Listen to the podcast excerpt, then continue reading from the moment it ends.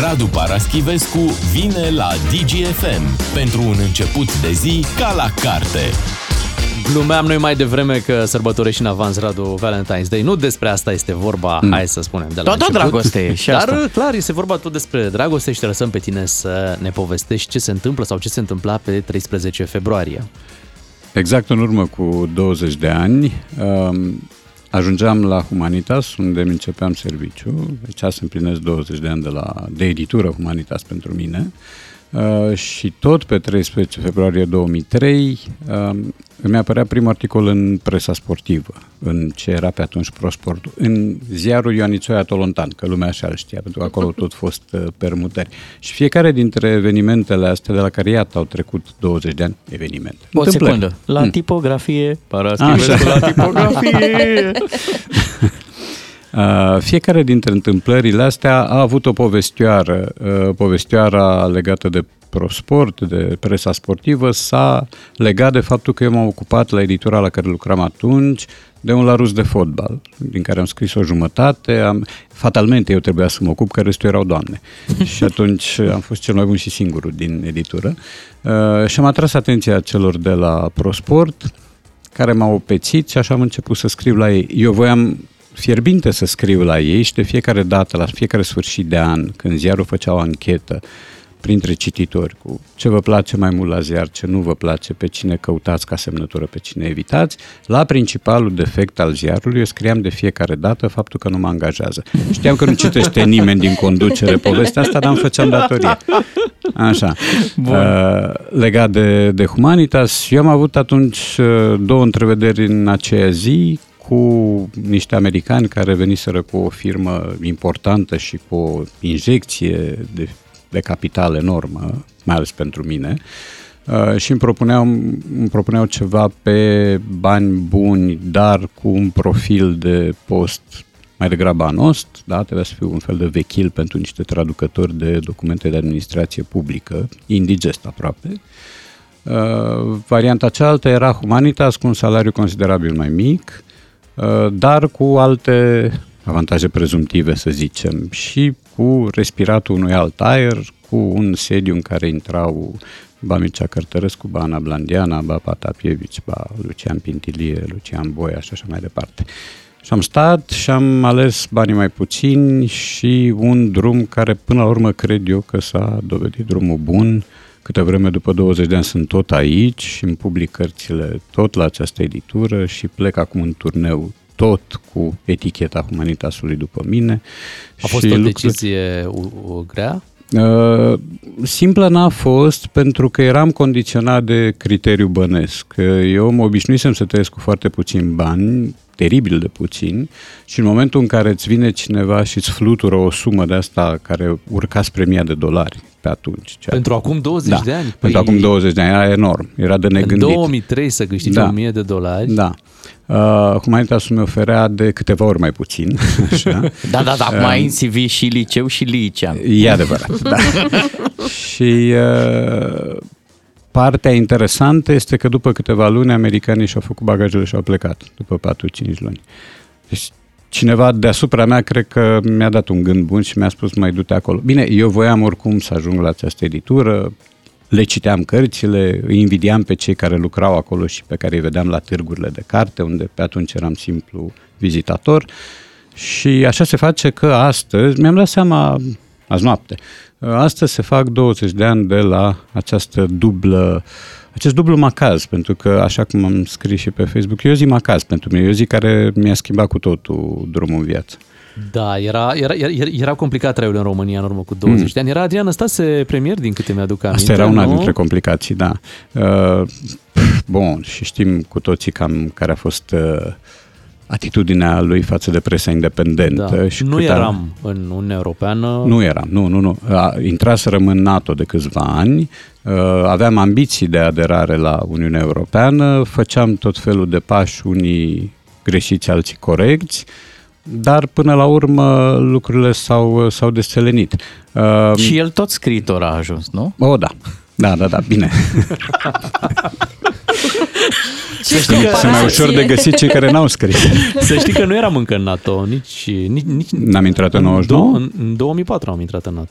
Zău? Da. Atunci în 99 uh, se declanșaseră primele, Primele, discuții. da. Da, da, cred ok. că atunci Da, am primit-o fusese- pe aia cu Stay in the Course, The Future is Așa, Yours. venise Bill Clinton la București, da, am greșit eu, venise Bill Clinton la București și Emil Constantinescu îi pusese, scena e memorabilă, îi pusese un steag pe după un, îi, îl îmbrăcase cu un steag cu gaură. Era steagul ăla celebru Da, da, da, de și la Revoluție. zice-se că Bill Clinton, da, asta e folclor urban, zice-se că Bill Clinton ar fi spus thanks for the poncho. Da, e, e cam pusă cu mâna, nu știu dacă chiar a zis-o, dar l-aș, Bine, l-aș el, vedea în Bill stare. Clinton avea slăbiciunile lui. Uh, Da, Normal. știm. Am acționat poate unde trebuia. Cine știe? Spune-ne un pic cum este viața de, de scriitor, uh, cum, cum, când vine inspirația, cum decurge o zi din viața unui scriitor, cum Asta. se scriu cărțile, cât de, cât de mult îți ia sau cât de puțin. La mine nu există un program de scris și uh, singura mea rețetă e când dă Dumnezeu și noroc că dă. Adică printre alte lucruri pe care le fac, uh, scriu din când în când. Câteodată dimineața, câteodată seara. Aș prefera să scriu seara și noaptea, dar m-aș biciui prea mult. Uh, ideile vin uh, de multe ori după drumuri, după vacanțe, cum e cazul cărții relativ recente, Podul Diavolului, care vin după un concediu în, uh, în Perigor Noir. Um, nu îmi fac fișe de personaje, nu fac o cercetare de asta riguroasă, științifică, de maximă acribie. Mă leg de o idee și mă las să zburd. Și s-a întâmplat de vreo două, trei ori ca drumurile să fie altele decât cele pe care le-aș fi văzut eu la început. Au fost cărți care uh, au scăpat oarecum de sub controlul meu, cel puțin în două sau trei cazuri, și care au ajuns în altă parte, care au ajuns să se răsucească și să, să vorbească despre altceva decât ceea ce voiam eu inițial. După cum a existat o carte Acu de Aur și Ochii Gloriane care trebuia să fie novelă, trebuia să fie povestire și a ajuns roman pentru că nu mă mai puteam opri din scris și găseam tot timpul ramificări ale acțiunii. Um, iar această carte, Podul Diavolului, uh, s-a trezit pe nepusă masă cu un oarecare filon de polisie, ceea ce eu nu plănuisem când începusem scrisul. Deci nu am o organizare de asta teutonă, uh, nu am un program. Există oameni care au program de scris, care scriu între 9 și 11 dimineața da, în există fiecare un zi. loc, un loc al tău unde doar acolo poți da, să scrii? la mine în birou. Uh, Și- Este singurul. Îți creezi un mediu special, trebuie să fie foarte multă liniște, o lumină aparte, Exact. nu știu. Când trăiești la bloc. Degeaba îți dorești tu foarte multe Există un liniște. ritual? Uh, Nu, nu. Uh, Singura poveste este să am cafea. Uh, Dar asta nu știu dacă e un ritual. E și o plăcere, e și un lucru cu care m-am obișnuit și care cred că mă dopează în sensul bun. Îmi place și mirosul, sunt cafegiu vechi. Um, dar altfel nu. Liniștea aceea a apartamentului meu nu e dată neapărat de sunete, e dată de felul în care arată cămăruța aia, pentru că este o cămăruță de 3 pe 3 care e plină de cărți pe toți pereții, uh, unde lucrez la un birou uh, vechi de peste 100 de ani, eu sunt al cincilea utilizator din familie, s-a transmis din generație în generație și mai am parte de câte un lătrat, de câte o bormașină, de câte un scândăluț pe sub geamuri, dar asta fac parte din uh, firescul peisajului. Am încercat să scriu în alte locuri, am încercat odată în Provence, și odată în Toscana. N-a ieșit niciun cuvânt. Deci dacă am mai scos de acolo din cămăruța mea, am mai terminat. Răspunzi la telefon? Da, În timp ce scrii? da, da, da, sigur. Sigur și nu se știe cum, dar toată lumea are telefonul meu. mă trezesc cu telefonul de la oameni cu care n-am vorbit în viața mea. Fix în acele momente. Când... Uh, Da, bine, acum eu sunt genul care răspunde. Deci nu, nu mă ascund, nu mă camuflez, uh, pur și simplu las lucrurile să se întâmple. Din fericire se întâmplă și din fericire ziua pentru mine are o elasticitate anume care îmi dă posibilitatea să fac mai multe lucruri de care, decât m-aș fi crezut în stare la un moment dat. Știi că și Eminescu răspundea la telefon? Zău? Da, a- așa a apărut uh, poezia aia, o rămâi în așteptare. Rămâi Hold pe the linie. line. Dar dacă îți vine vreo idee Mhm. uh, să scrii și în momentul ăla sau în ziua respectivă nu poți ajunge în cămăruța ta, ce Da. faci? Să o notezi pe telefon sau pe vreo Da, agenda? o trimit cuiva, ca să Ok. nu uit. o trimit cuiva și după aia, la un moment dat, dacă nu uit cui am trimis-o, o cer. Și scrii la laptop sau unde, unde scrii? Nu, pe un desktop. Uh, Laptopul deja e ceva mult prea evoluat pentru mine și cred că sunt suficient de uh, voinic și de grosolan ca să mi se pară teribil de greu să lucrez pe un laptop. Nu e greu, adică am văzut alți oameni teoretic mai nepricepuți ca mine știind să lucreze pe laptop, dar nu, eu m-am obișnuit cu desktopul acela și cu un, un mediu al meu. Uh, totul e să mă lași în pace acolo, să nu, să nu încerc să mă dizloci. Văd că evită colegii mei întrebarea cea mai Mm. trivială. Așa. O, oh, Doamne. Iese e sigur? bani, iese bani de la... Adică se, meri, se merită, Radu, să, Se merită să te riști. da, să mai da. Da. zgârii hârtia, cum se zice. Uh, Da, merită, dacă îți place, merită și uh, noțiunea de full-time writer, care există, bine mersi, de decenii în alte țări, la noi nu prea există. La noi sunt rarisime cazurile de oameni care trăiesc numai din scris. Și dacă trăiesc numai din scris, nu o fac strălucit. Dar de obicei mai ai și alte lucruri pe lângă scris. Mai ai fie o catedră universitară, fie colaborări la reviste sau la ziare, fie la radiouri, iată, fie la televiziuni, iată din nou. Um, da, uh, ies și bani, nu atât cât uh, în alte țări, firește, nu atât cât ți s-ar părea ție că meriți. Să știi că, uite, și cei care fac, uh, creatorii de conținut de pe YouTube uh, se plâng de același lucru, că ei nu sunt plătiți în România, cum sunt cei Așa. din alte țări, deci cumva se Da, păstrează da, proporția da, în da. toate domeniile. Da, e adevărat și uh, sigur, la Ghidul Nesimțitului, de exemplu, încasările mele au fost ok, au fost mari chiar, au fost neașteptate. Uh, La alte cărți, uh, la cărțile la care țin mai mult de pildă, adică la romane, încasările sunt ceva mai mici, ele există, dar sunt ceva mai mici decât la cărțile despre România uh, de tipul orice om este teamă sau în lume nu sunt mai multe Românii sau mai mulța Carpatina. Acolo tirajele sunt mai mari, acolo tirajele pot ajunge la cumulat la 10, 15, 24 de mii de exemplare cazului orice om este teamă. 70, peste 70 de mii la Ghidul Nesimțitului. În rest, un roman, la care, repet, țin cel puțin la fel de mult, dacă nu mai mult decât la o carte de texte critice, se vinde în între 7 și 10-12 mii de exemplare. Autorul e plătit la procent din tirajul vândut, nu cel tipărit, pentru că tu poți să tipărești un milion de exemplare Corect. și să vinzi 3 exemplare. Nu, ești plătit în funcție de ce vinzi uh, și la noi cel puțin odată la 3 luni se face câte o plată pentru cele 3 luni în urmă, primim rapoarte de vânzări în fiecare lună ca să știm exact cum suntem, cât am vândut. Uh, Da, sunt niște bani, deci nu faci muncă voluntară, sumele nu sunt cosmice, pot fi îndestulătoare dacă succesul de vânzări există și dacă ești obișnuit cu un trai departe de Maldive și de Bali. Dacă ai un trai nu proletar, dar reținut, chipzuit. Mhm. Ai scris vreodată poezie? Am scris, da, când eram uh, tânăr, că pot să zic așa, um, mi s-a spus, cineva le-a citit, cineva care are îndrituiri literare, mi-a spus că ele, da, sunt bune, dar niciodată nu vor fi publicate. Eu am zis că nu se leagă lucrurile logic și mi-a spus, da, nu se mai scrie genul ăsta de poezie. Zic, ok, uh, dar eu am să le public. Și am făcut un pariu cu persoana respectivă și le-am publicat sub formă de delir uh, al unui personaj dintr-un roman al meu din Balul Fantomelor. La sfârșit există un delir al unui personaj uh, care e implicat într-o poveste cu droguri și delirul acela constă în poeziile mele din tinerețe. Deci le-am publicat. Pariu L-ai, câștigat. l-ai făcut. Da, da, Foarte da, tare. Ok. Îți mulțumim că ne-ai uh, povestit așa din uh, ce presupune un... Pen, pentru 14 februarie ne-ar trebui și nouă niște rime de alea îmbrățișate sau cum, Da, da, cum da, le da, cheamă. da, să- Mă, să nu le încrucișate să nu fie. Să nu le încrucișez prea mult, Bogdan. Rămânem cu Radu Paraschivescu până la ora 10, imediat uh, după știri. Să ne mutăm puțin și la fotbal, Radu. Ok, că sigur. Am citit suficient uh, Da, da, da, din chiar ce ai prea scris tu mult. Acum, da. da.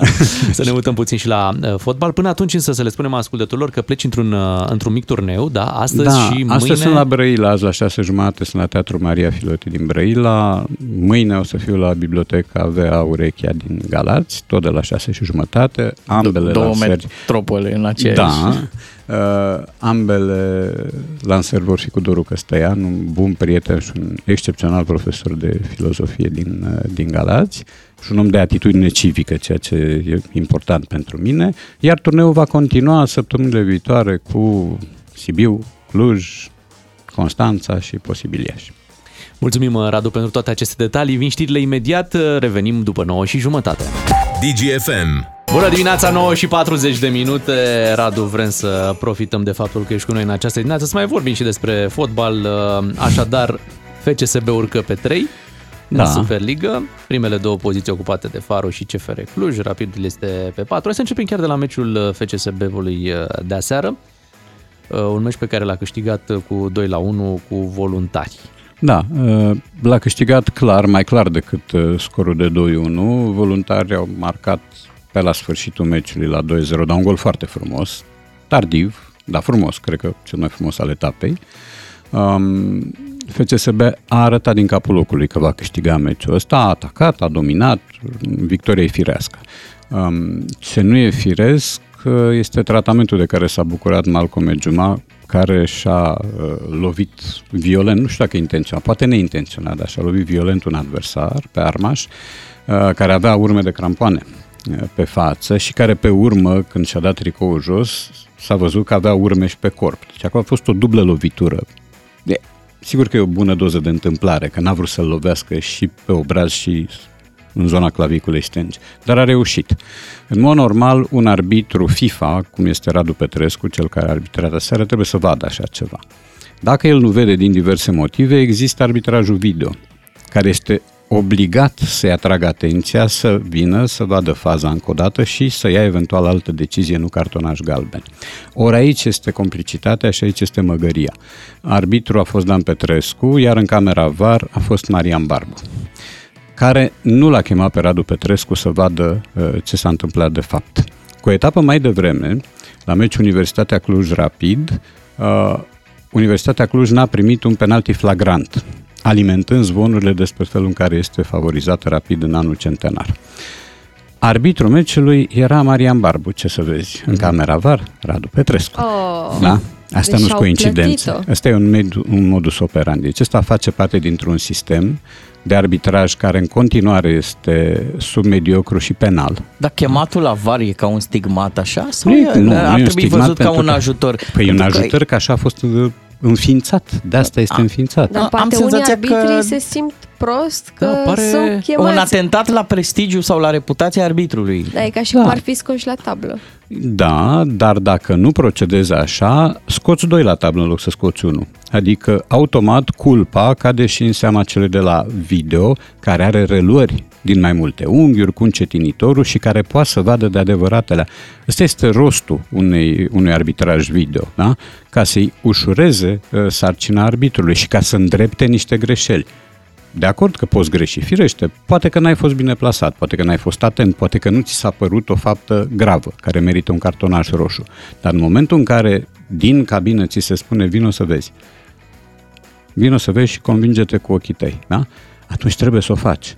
Ori el n-a fost chemat, și atunci a spus, decizia rămâne. Pe care mai e rostul Iar, arbitrajului video în condițiile în care... Mă întreb și eu. Oricum se îndreaptă, se îndreaptă destule greșeli, adică deocamdată suntem pe plus cu arbitrajul video. Face mai mult bine decât rău. Însă în momentul în care există asemenea rețele și asemenea forme de complicitate, deja spui întrebări. Întrebările astea au existat din capul locului înainte să se introducă arbitrajul video în România. Dar ce o să, da, cine o să fie acolo? Dar nu cumva o să fie acționat de unul sau de celălalt? Cine oricum, la butoane? Cine la butoane, exact. uh, oricum, uh, victoria FCSB-ului e limpede și logică. Uh, FCSB profită de o conjunctură pentru că CFR Cluj a pierdut la una dintre Craiove, la Universitatea, Rapid a pierdut acasă cu cealaltă Craiovă, cu Craiova 1948. Iar Farul avea un egal. Iar Farul un egal la, la Pitești. În condițiile astea, sigur, FCSB a avut de câștigat. CFR-ul pare într-o cădere uh, neplăcută pentru ea, pentru că pierde al doilea meci la rând și o așteaptă o dublă cu Lazio. Uh, Lazio a pierdut ieri în campionat, sau al alte, nu mai știu, uh, e, ha? nu mai știu. A pierdut 2-0 acasă cu, cu Atalanta. Astea sunt printre cele mai frumoase meciuri din seria Lazio-Atalanta și Atalanta-Lazio. Um, farul face și bune și rele și aveau dreptate cei care spuneau că ediția asta de play-off va fi, va fi foarte strânsă, va fi mai strânsă ca niciodată. Sunt cinci echipe care au deja șanse. După ce Craiova a bătut CFR-ul, a intrat și ea bine de tot în, în hora pentru titlu, mai ales că înainte de play-off și play-out, punctele se înjumătățesc, deci distanța se comprimă. E de văzut cine va fi a șasea din play-off. La ora asta mai bine plasată pare Șepși.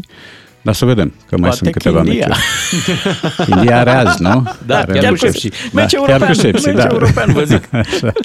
Și în rest, da, UTA câștigă în sfârșit cu Botoșan după o lungă pauză. Meciul care amenința să fie cel mai plicticos din toată etapa, uh, Universitatea Cluj cu FC Mioveni, a fost cel mai spectaculos.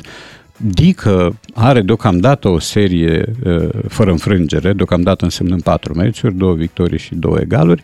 Cam asta este. și Mai sunt două meciuri astăzi, Petrolul Hermannstadt și Chindia Șepși, dar uh, e interesant că lupta pentru titlu nu se mai dă în doi, se dă în patru, dacă nu cinci. Asta înseamnă mai mult spectacol. Sigur, sigur, Dar sigur, și mai faptul mult că nu mai suspans. există echipe mici sau echipe mari și trebuie să ne hotărâm ce fel de echipe nu mai Da. e, există. Ele există în continuare. Să sperăm că nu o să mai existe echipe chibiți, echipe care odată ajunse în uh, play-off și-au făcut datoria și-au îndeplinit obiectivul și atunci pot să asiste și pot să distribuie chiar bilete de favoare. Așa ceva a fost până acum cu tot felul de echipe, chiar Șepși, chiar Botoșani, chiar Târgu Mureșul la un moment dat. Cine mai știe că Târgu Mureș a fost în play-off? Nimeni. Ei, a fost. Acum pare să că lucrurile arată mai bine decât în edițiile precedente și așteptăm și noi lucruri frumoase. Bineînțeles. Hai să ne mutăm și către alte lucruri. Nu- Din păcate nu sunt frumoase pentru că vorbim, iată, din nou de teorii ale conspirației. Doamna Șoșoacă s-a remarcat din nou la acest capitol. Cine ar fi crezut? Da, Hai să știu. o, să o ascultăm și după să comentăm această declarație. Am trăit să asistăm și la producerea de cutremure la comandă. În fapt, este un atac asupra Turciei din partea mai marilor lumii, cărora le-a displăcut total faptul că au fost puși la punct de Recep Tayyip Erdogan, președintele Turciei. Mai mult, poziția acestuia de neutralitate și mediator în războiul ucraineano-rus a deranjat profund, mai ales că Turcia este a doua mare putere din punct de vedere militar în cadrul NATO. Poziția sa de a bloca aderarea Suediei la NATO, dar și discursul său la Davos, mai ales precum și gestul de a pleca în mijlocul conferinței, sfidându-l pe Schwab, nu a rămas fără ecou în lumea dură și rece a conducătorilor lumii. Și este doar un avertisment, pentru că nu era zona cea mai populată a Turciei. Deci, atât doamna Șoșoacă mm-hmm. spune lucrurilor pe nume de la tribuna Parlamentului, să da. spunem acest Aici e și vina uh, Parlamentului. lucru. Da. Că îngăduie asemenea lucruri. Da, uh, doamna Șoșoacă face câteva greșeli, scapă glezna de, de vreo două, trei ori. Unu, într-un discurs oficial, uh, formula sfidându-l pe Schwab nu are ce să caute. Bun, cine e Schwab?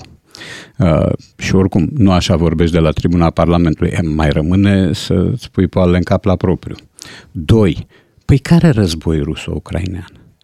Că acum un an, aceeași doamnă Șoșoacă spunea, aveți internet, aveți surse de informare, informați-vă. Toți credeți gogoașa asta cu războiul? Sunt niște camere montate acolo care produc impresia unui război. Așa e. De fapt, acolo lumea se plimbă liniștit. Unde sunt atrocitățile alea? Unde sunt execuțiile? Unde sunt victimele? Lumea își vede de treabă, părinții își plimbă copiii, bunicii își plimbă părinții, străbunicii își plimbă bunicii și așa mai departe. Deci ăsta era discursul de acum un an. Nici nu se pomenea cuvântul război, uh, totul era o făcătură, ori acum doamna Șoșoacă revine și spune că n-a fost făcătură. Păi și atunci când spune doamna Șoșoacă adevărul? Răspuns niciodată. Păi Atenție, S-a, s-a mutat făcătura acum la cutremure. Păi N-ai nu, auzit că cu e- tremurul, sunt- atenție, e real, deci nu a zis, n-am auzit niciodată să spună mergeți acolo să vedeți că nu a fost niciun E cutremur. Asta real, n-a zis. dar E nu real. este catastrofă naturală, nu e... Da, indus. Da, nu poate să fie provocat. Adică acum ajungem să spunem că și ciuma de la Florența din 1437 a fost provocată. Au Da? Era mai zis ușor, oamenii Deci era de mai altă ușor să- cetate, de niște rivali. Da, ai- păi cineva ai un Florenței. șobolan acolo. Da. Uh, nu, dar astea sunt uh, teorii ale conspirației pe care noi le știm și care se dezvoltă pentru că li se dă voie să se dezvolte. Nu există, că n-ai cum să interzici așa ceva, e interzis să interzici. Da?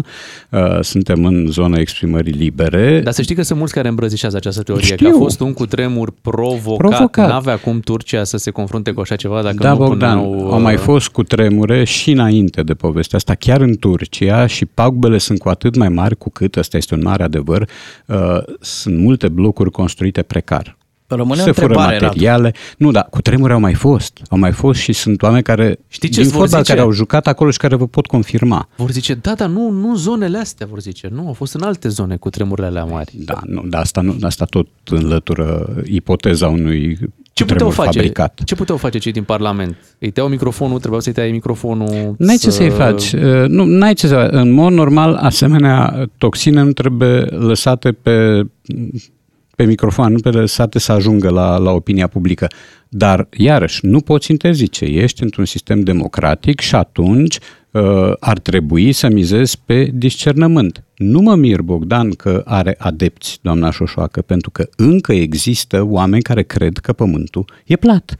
Uh, sunt oameni care au candidat din această, cu această convingere. Sunt oameni, și nu numai în România, în America e prăpăd, există o grămadă de oameni care cred că dacă mergi mult, mult, mult așa spre Ajungi extremitatea capăt, Pământului, la un moment dat cazi. Există vreo legătură între genul ăsta de discurs și faptul că doamna Șoșoacă frecventează ambasada Rusiei, recepțiile a, evident. Să nu uităm că doamna Șoșoacă, după ce presa din România a vorbit despre acea operațiune specială care era război în toată regula, s-a dus la ambasada Rusiei și a prezentat scuze.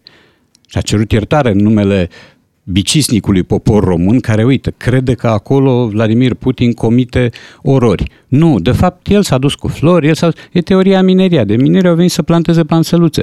Nu au venit să dea în cap unor studenți și unor oameni cu barbă. De altfel, ambasada Rusiei a și prezentat public faptul că a fost onorată la recepție de reprezentanți ai Parlamentului României. Da, da, da, da, știu. Deci, nu e mirare și nu, doamna Șoșoacă nu e singura. E adevărat că excesele i-au convins până și pe cei din AUR să, să o evacueze de acolo. Ori asta deja este o bilă foarte neagră neagră pentru dumnea ei și aproape albă pentru Auer și George Simion. Raduție, mulțumim, ne reauzim joi, Sigur. drum bun spre Brăila și Galați. Nu uitați dacă vreți să vă întâlniți cu Radu Paraschivescu, astăzi și mâine aveți ocazia în Brăila, astăzi și mâine în Galați. Noi ne apropiem de ora 10 când, bineînțeles, vin știrile și e momentul să vă dăm deja reîntâlnire pentru mâine dimineață la 7 fără 10. Rămâneți cu DGFM. Diminețile tale se înmulțesc cu 3 cu Beatrice, Miu și Ciuclaru la DGFM. Ca să știi!